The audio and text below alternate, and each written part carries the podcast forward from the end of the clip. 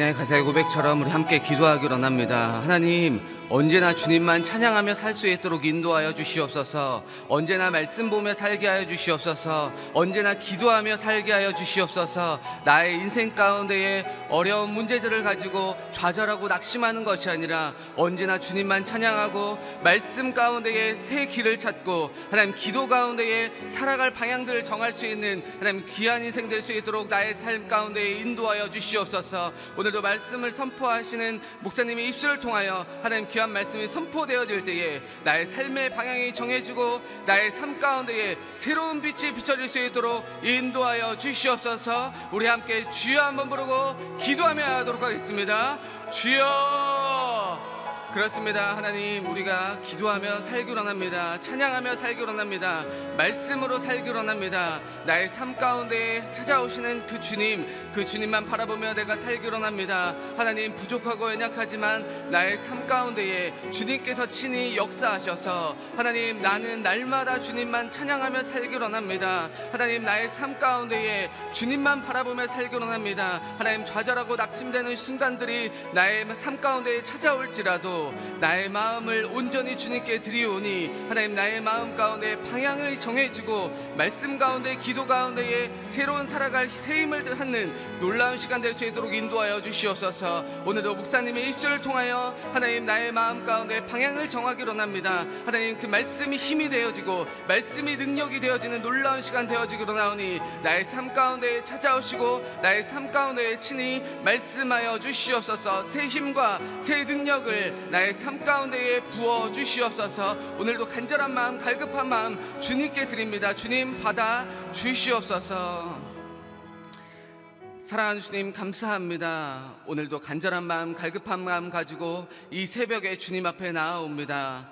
날마다 주님만 찬양하며 살기로 합니다. 날마다 말씀 보며 살기로 합니다. 날마다 기도하며 살기로 합니다. 나의 삶 가운데에 좌절하고 낙심하는 순간들이 찾아올지라도 한 온전히 주님만 바라보며 새 힘과 새 능력이 주께로부터 옴을 다시 한번 깨달을 수 있는 귀한 이 시간 될 수 있도록 인도하여 주시옵소서. 말씀을 선포하시는 목사님의 입술을 통하여 나에게 꼭 필요한 말씀 선포될 수 있도록 나의 이 시간 가운데에 주님 함께하여 주시옵소서. 감사 찬송을 드리며 예수님의 이름으로 기도드렸습니다. 아멘. 오늘도 새벽 예배 오신 여러분들 환영합니다. 5월 21일 화요일 오늘 우리에게 주시는 하나님의 말씀은 예레미야 4장 23절부터 31절까지의 말씀입니다. 우리 한 절씩 교독하며 읽겠습니다. 내가 땅을 보니 형태가 없고 비어 있었다. 하늘을 보니 그곳에 빛이 없었다. 내가 산들을 보니 산들이 진동하고 모든 언덕들이 흔들리고 있었다.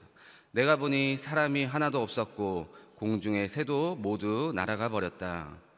내가 보니 좋은 땅이 광야가 됐고 여호와 앞에서 여호와의 맹렬한 진노 앞에서 여호와의 모든 성읍들이 붕괴됐다. 그러므로 여호와께서 이렇게 말씀하셨다. 온 땅이 폐허가 될 것이나 내가 완전히 파멸시키지는 않을 것이다. 이 일로 인해 땅이 슬퍼할 것이며 저 위에 하늘이 어두워질 것이다. 내가 이미 말했고 작정했으니 내가 긍휼히 여기지도 돌이키지도 않을 기마병들과 활 쏘는 사람들의 소리에 온 성읍이 도망간다. 몇몇은 숲속으로 들어가고 몇몇은 바위 위로 올라간다. 모든 성읍이 버려지니 그 안에 아무도 살지 않을 것이다. 멸망당한 사람이여 내가 무엇을 하고 있느냐 내가 주홍색 옷을 입고 금 장식으로 치장하고 내 눈에 화장을 하지만 내가 헛되이 아름답게 치장하고 있다. 내 사랑하는 사람들이 너를 경멸하고 내 목숨을 함께 읽겠습니다. 해산하는 여자의 소리 같고 초산하는 여자의 고통 소리와 같은 소리를 시온의 딸이 손을 뻗으며 숨을 헐떡이는 소리를 내가 들었다. 아, 내게 화 있도다. 살인자들로 인해 내가 피곤하다. 심판의 경고가 울릴 때 더욱 의지할 하나님이란 제목으로 이상준 목사님께서 말씀 선포해 주시겠습니다.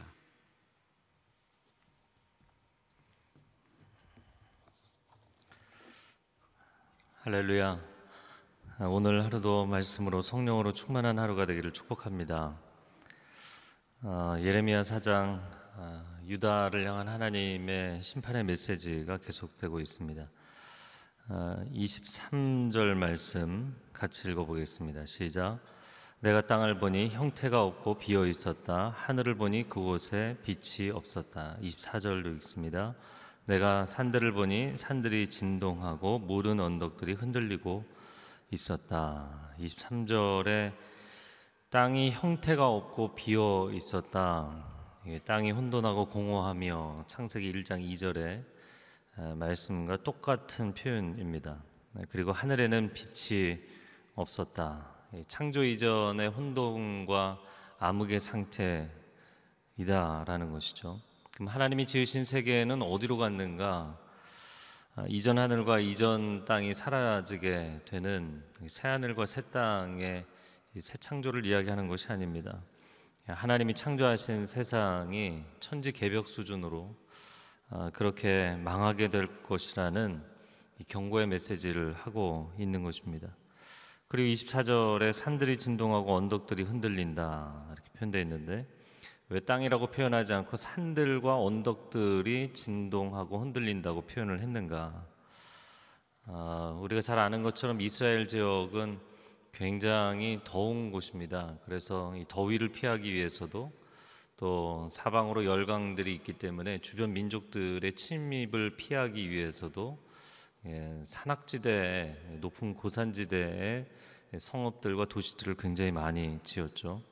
아, 그 어, 산들 결국에는 도시들이 있는 어, 핵심적인 주요 도시들이 있는 그 산들과 작은 언덕들이 흔들리고 있다.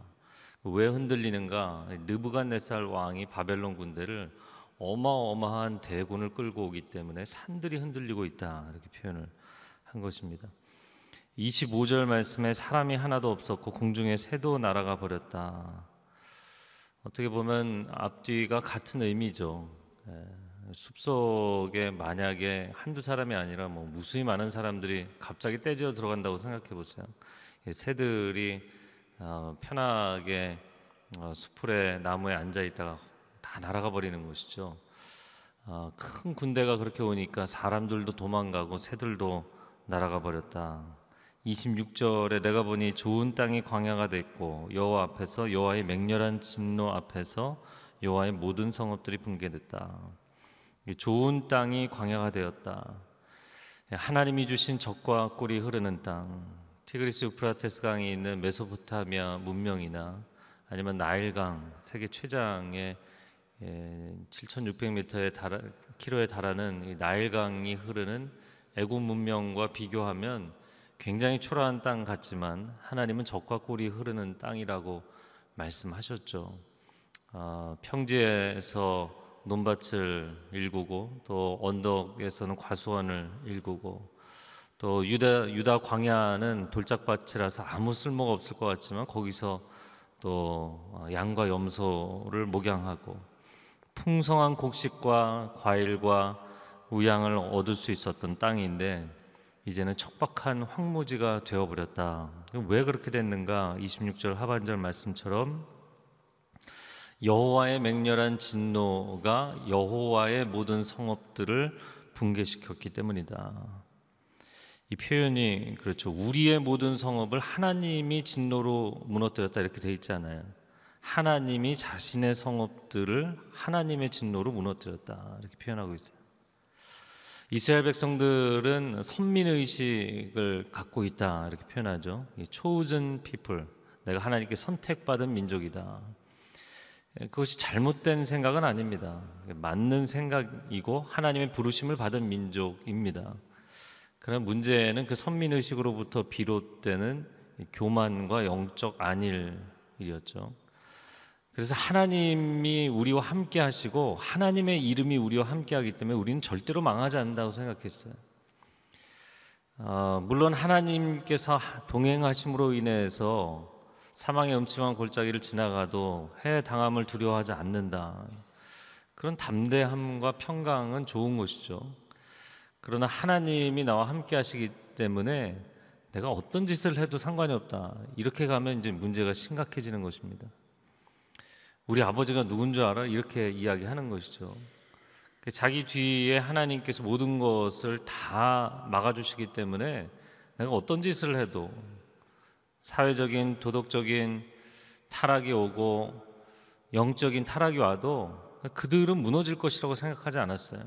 그런데 하나님께서 하나님의 성읍을 어, 무너 붕괴시키시고 하나님께서 하나님의 백성을 징계하시고 예루살렘 성전은 하나님의 집이라고 생각했죠.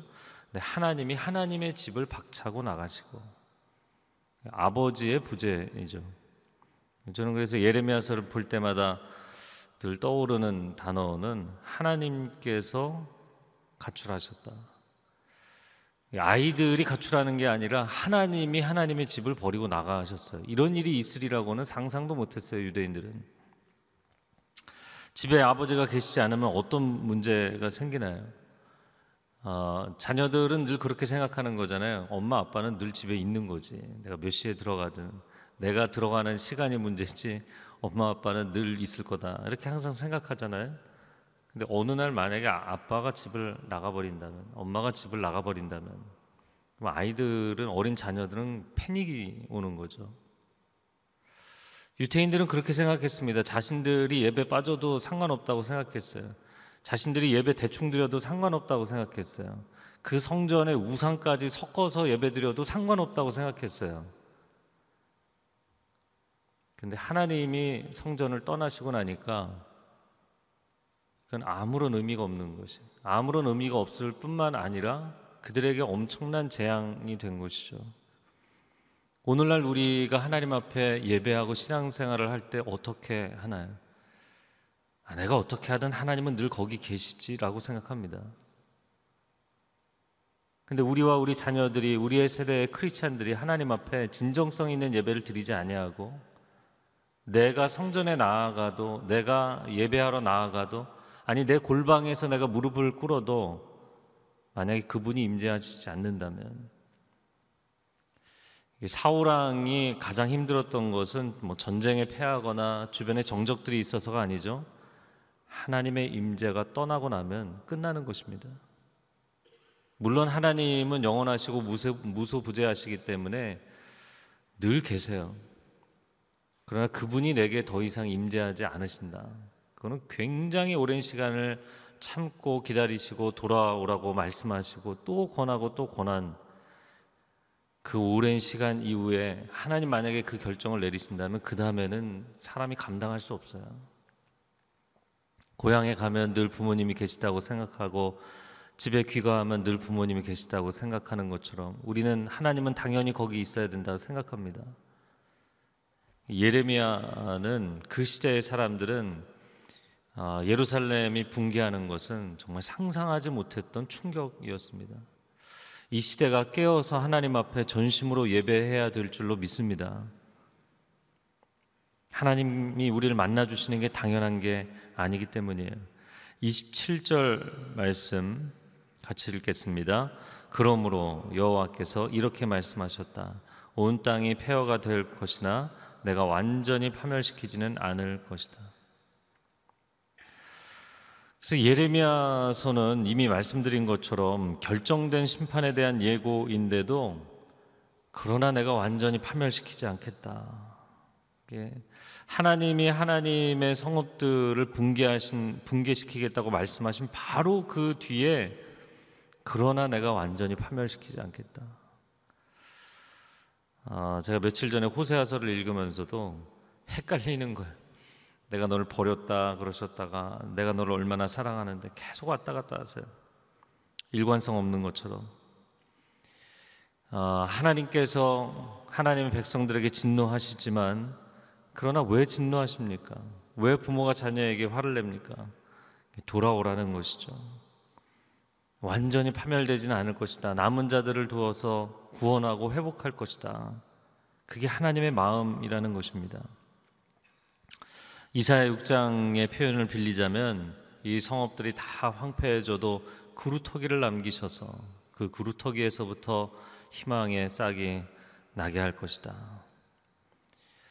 산에 산불이 나면 완전히 다 타버리고 나면 끝인 것 같지만 아, 그 죽음과 폐허 속에서 다시 생명이 돋아나는 것이죠. 28절 아, 말씀에 이 일로 인해 땅이 슬퍼할 것이며 저 위에 하늘이 어두워질 것이다. 땅과 하늘도 슬퍼할 것이다. 산천 초목이 울게 된다. 아, 그렇게 말씀합니다. 그리고 28절 하반절에 내가 이미 말했고 작정했으니 내가 극률이 여기지도 돌이키지도 않을 것이다. 여러분 어, 성경의 독자들이 읽을 때 내가 극률이 여기지도 내가 돌이키지도 않겠다 그러면 어, 너무 무자비해 보이고 하나님 무서워 보이고 그렇죠. 아, 그런데 바로 앞절에서 완전히 파멸시키지 않겠다고 또 말씀하셨잖아요. 그러니까 사실은 하나님이 굉장히 오랜 시간을 기다리셨잖아요. 이 출애굽 때로부터 지금 계산을 해보면 사사 시대 아, 이어지고 그리고 왕정 시대에 이어져서 남유다가 멸망한 것까지 생각하면 기원전 14세기부터 해서 586년까지니까 거의 천년을 기다리신 거예요. 왕정 시대 다윗 때 뭐 잠깐 솔로몬 어, 중반기 정도까지 그 기간 외에는 예배는 늘 엉망이었어요. 늘 혼합 종교에 늘 우상 숭배였어요. 천년을 하나님이 기다리신 것입니다. 그래서 천년이 지난데 이제는 안 된다. 너 매를 맞아야겠다. 하나님 그렇게 말씀하시는 거예요. 하나님께서 극률이 없으시거나 자비가 없어서 역사의 심판이 오는 것이 아닙니다. 하나님은 오래 참고 기다리시고 자비와 은혜와 극률이 많으신 하나님이신 줄로 믿습니다. 그 오랜 시간을 기다리셨는데도 예, 그들이 회개하지 않기 때문에 돌이키지 않기 때문에 하나님께서 그들이 포로로 끌려갈 것이다. 그 신명기에 레위기에 말씀하셨던 복과 화에 대한 선언, 그 선포의 말씀이 드디어 이루어지도록 하신 거예요. 천년 만에 크게 매를 드신 것이죠. 저는 이 앞부분에서 23절 말씀에도 28절 말씀에도 그 땅과 하늘, 이 산천 초목이 울게 된다. 우리 사극에 보면 아, 나라가 어, 적국에게 유린을 당할 때, 또 왕이 정의롭지 못하여서 악을 행하고 온 나라가 흉흉할 때 산천 초목이 온다 이런 표현을 쓰잖아요. 이 세상 사람들도 그걸 아는 것이고 굉장히 성경적인 것이죠. 하나님이 왜 땅과 하늘과 만물을 지어 주셨는가? 하나님의 형상인 사람들이 그 안에서 살면서 행복을 누리도록 하나님을 기뻐 예배하고 하나님의 복을 누리도록 그 공간을 주신 거잖아요. 사람들이 지극히 범죄하고 어, 무고한 자의 피를 흘리고 눈물을 흘리고 타락해서 하나님께 징벌을 받게 돼서 다 쫓겨나면 여러분 공간은 내용을 채우기 위한 것인데 사람들이 다 죽고 떠나버리니까 이 천지 만물은 존재 이유가 사라지는 것이죠. 그래서 슬퍼하는 것입니다. 로마서 8장 21절, 22절 말씀에도 똑같은 표현들을 쓰고 있어요. 그렇기 때문에 하나님의 사람들이 하나님을 경외하고 영적으로 도덕적으로 회복되는 시대를 기다리게 되어 있습니다. 우리는 어떻게 생각합니까? 물질을 내가 돈을 많이 벌면 내 삶이 윤택해진다고 생각해요. 내가 세상에서 지위가 올라가고 내가 업적을 많이 쌓으면 내 삶이 풍요로워지고 멋있어진다고 생각해요. 근데 하나님은 결코 그렇게 얘기하지 않으셨습니다. 사람이 살아나야 자연이 살아난다고 말씀하고 계세요. 사람이 살아나야만 이 환경이 거룩하고 순결해지고 풍요로워진다고 말씀하고 계세요. 인간의 회복이 세상의 회복으로 가게 될 것입니다. 그것이 하나님이 만드신 법칙입니다. 이제 예전에 그 헤비타트 운동 하는데 모임에 갔었는데 그런 말씀을 하시더라고요. 우린 집을 세우는 것이 아니라 가정을 세우는 것이다.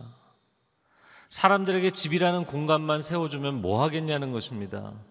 그 안에 행복한 가정이 있어야 되는 것이잖아요.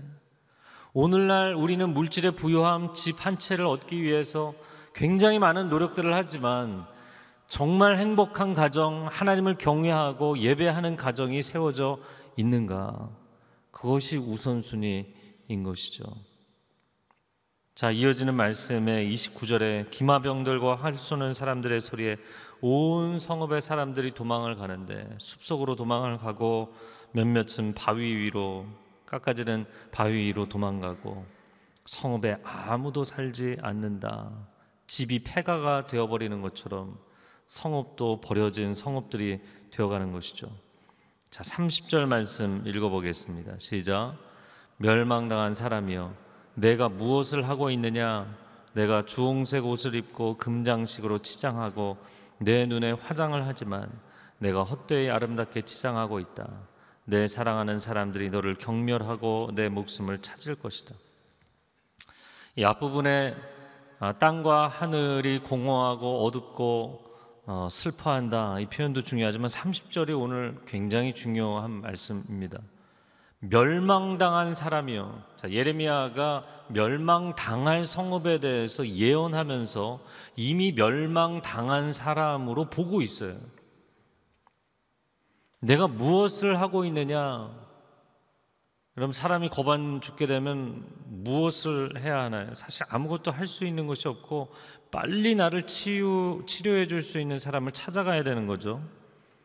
그런데 내 영혼의 의사 대신 주님께로 그들을 치유하실 수 있는 하나님께로 돌아가는 것이 아니라 주홍색 옷을 입고 금장색으로 치장을 한다. 이게 무슨 얘기냐면 여인이 입을 수 있는 가장 아름답고 화려하게 또 화장까지 하고 치장과 화장을 하고 아, 그리고는 사실 표현이 하반절에 나오지만 내 사랑하는 사람들이 너를 경멸하고 내 목숨을 찾을 것이다. 그렇게 하고서 사랑하는 사람들을 찾아간다는 거예요. 호세아서에도 똑같은 표현들이 나오죠. 그 사랑하는 사람들은 주변 열강들입니다. 바벨론이 공격해 오니까 아수르, 이집트 이런 강대국에게 도움을 청하는 거예요. 제발 우리를 살려달라고. 돈 들고 쫓아가서 보물 들고 쫓아가서 도와달라는 거예요. 그런데 주변 열강들이 무슨 생각인가요? 그들이 강할 때 서로 외교적인 교류를 하는 거죠. 약해지고 나니까 다 삼킬 생각만 하고 있는 거예요. 주변 열강들이. 그는 아무런 소용이 안 된다. 너는 헛되이 아름답게 치장한 것이다. 왜 하나님께로 돌아오지 않고 세상 권력과 세상 물질과 세상 사람들을 의지하느냐라고 말씀하시는 것이죠. 그러면서 31절에 해산하는 여자처럼 초산하는 여자처럼 사람의 고통의 순위를 어제 인터넷 찾아보니까 해산, 초산 그리고 두 번째 출산 이게 해산에 관련된 것만 3, 4, 5위이더라고요. 인간이 겪을 수 있는 가장 극심한 고통을 겪게 될 것이다. 여러분 자신이 죽어가는 줄도 모르고 오늘날 현대인들이 매일같이 술에 빠져 살아가는 사람들. 아니 지금 내가 정상이 아니고 내가 죽을 것 같으면 하나님께로 돌아와야 되는데 엉뚱한 데 가서 인생의 남은 에너지를 쓰고 있는 거예요. 매일같이 전보고 역술에 빠져 있고 저, 어, 접신하는 행위를 하는 사람들, 매일같이 도박에 빠진 사람들, 매일같이 음란과 폭력과 거짓에 빠져 사는 사람들, 매일같이 교만과 무신론에 빠져서 이게 뭐 나빠 보이죠. 그러나 인본주의도 결국엔 무신론 것인데 교만과 무신론과 인본주의에 빠져서 하나님을 대적하는 사람들 왜 내 영혼의 치료자가 되시고 이 민족의 치료자가 되시는 하나님께로 돌아오지 않는가? 하나님께로 돌아가야 되는 줄로 믿습니다. 뭐다 끝났다고 이야기를 하셨기 때문에 이제 뭐 돌아가도 소용없지 않느냐. 이제 다 끝난 것 아니냐. 아니, 다 끝나지 않았습니다. 하나님께로 돌아가는 사람 하나님이 건지실 것입니다. 하나님이 회복하실 줄로 믿습니다. 이 시간 기도할 때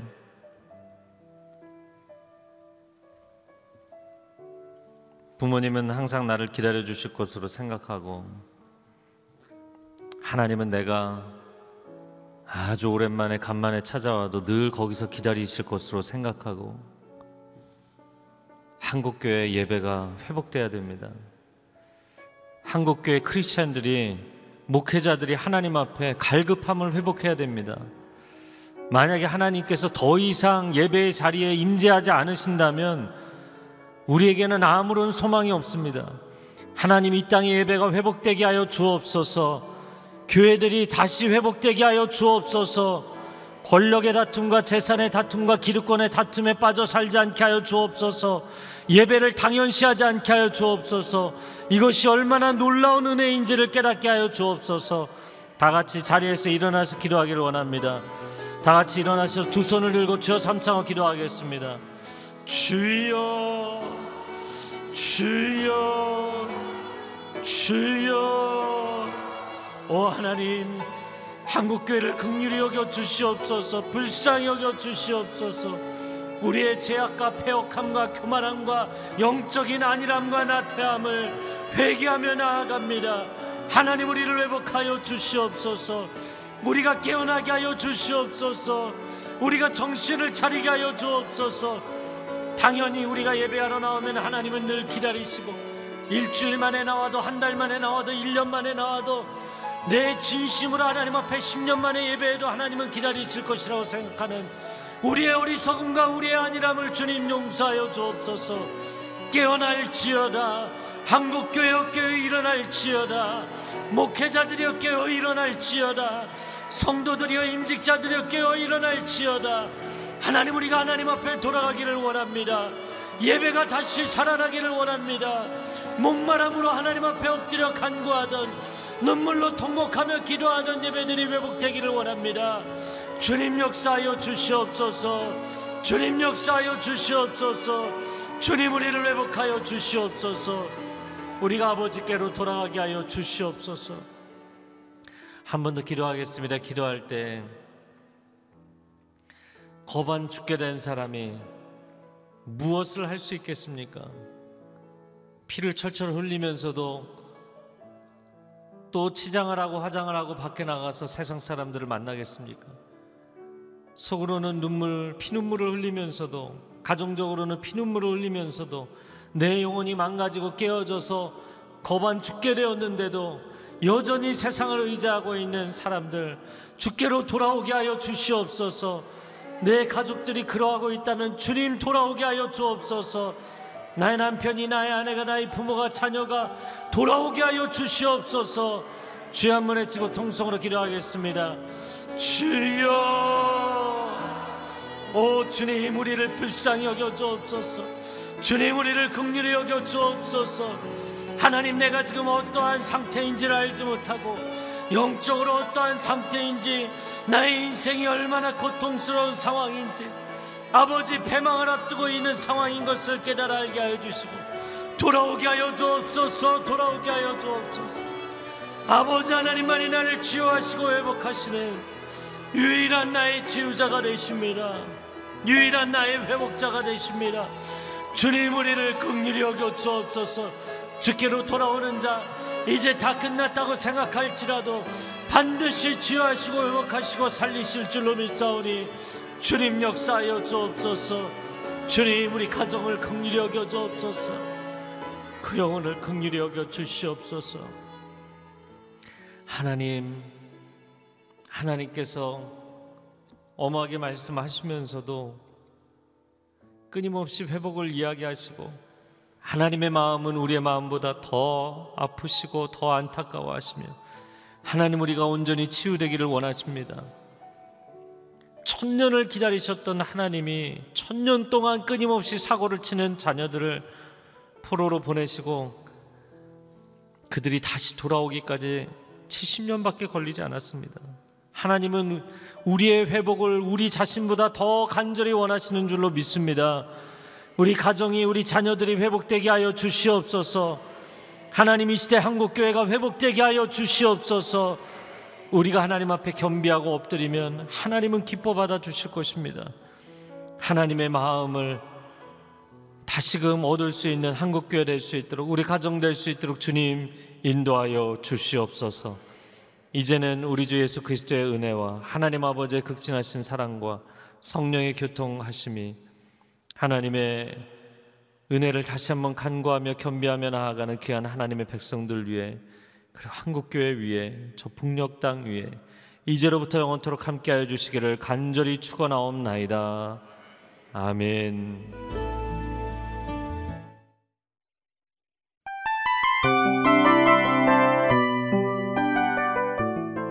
이 프로그램은 청취자 여러분의 소중한 후원으로 제작됩니다.